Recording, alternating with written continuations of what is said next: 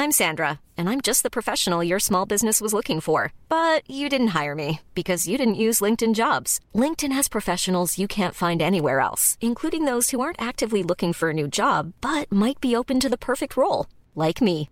In a given month, over 70% of LinkedIn users don't visit other leading job sites. So if you're not looking on LinkedIn, you'll miss out on great candidates like Sandra. Start hiring professionals like a professional. Post your free job on linkedin.com/people today. Il recovery bond e la next generation.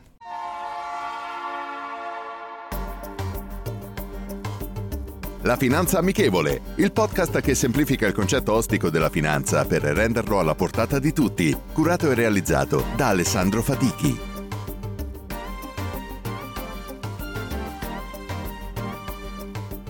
Benvenuti ad un nuovo episodio della Finanza Amichevole. Durante quest'ultimo anno abbiamo sentito parlare, a livello europeo, del Recovery Fund, una sorta di fondo dove ogni paese attinge per le proprie necessità per poter contrastare la crisi economica causata da questa pandemia, per la ripresa e resilienza sociale, creazione di posti di lavoro, investimenti strategici, sostegno alla ricerca, transizione ecologica e digitale.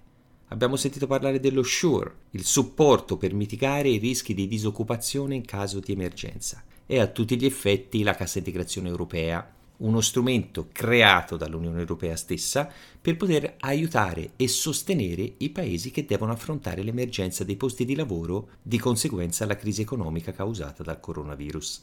Corona Bond, Eurobond. E adesso c'è stato il via libera definitivo per il Recovery Bond, il quale non è altro che un piano di emissioni di obbligazioni che andranno a finanziare il Next Generation UE. Quindi tutti gli Stati membri dell'Unione Europea si sono accordati per l'emissione di questi prestiti obbligazionari. Per il 2021 si prevede che verranno emessi bond per circa 80 miliardi di euro.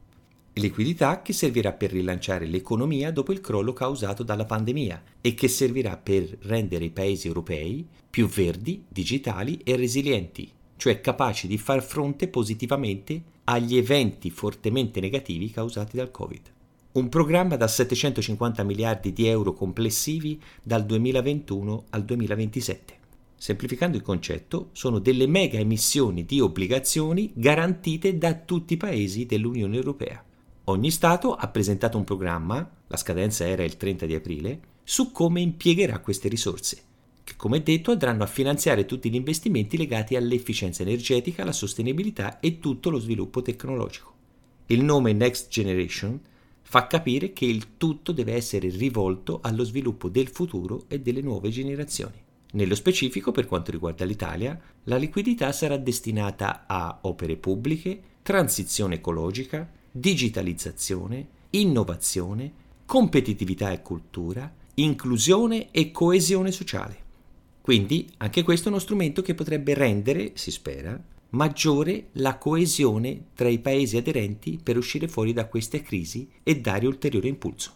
La pandemia ha accentuato quella che era una crisi dell'area europea, ma eravamo già in una fase di stagnazione. A tutti gli effetti è un aumento del debito pubblico per ogni singolo paese, ma guardiamo il lato positivo. L'unione di tutti i paesi andrà sfruttata e sarà il punto di forza. Molti soldi arriveranno e andranno spesi bene, non come abbiamo fatto negli ultimi 40 anni. La citazione di oggi è la seguente. La borsa è quel luogo dove gli stupidi vengono separati dal loro denaro. Paul Samuelson. Rendiamo la finanza amichevole, vi aspetto.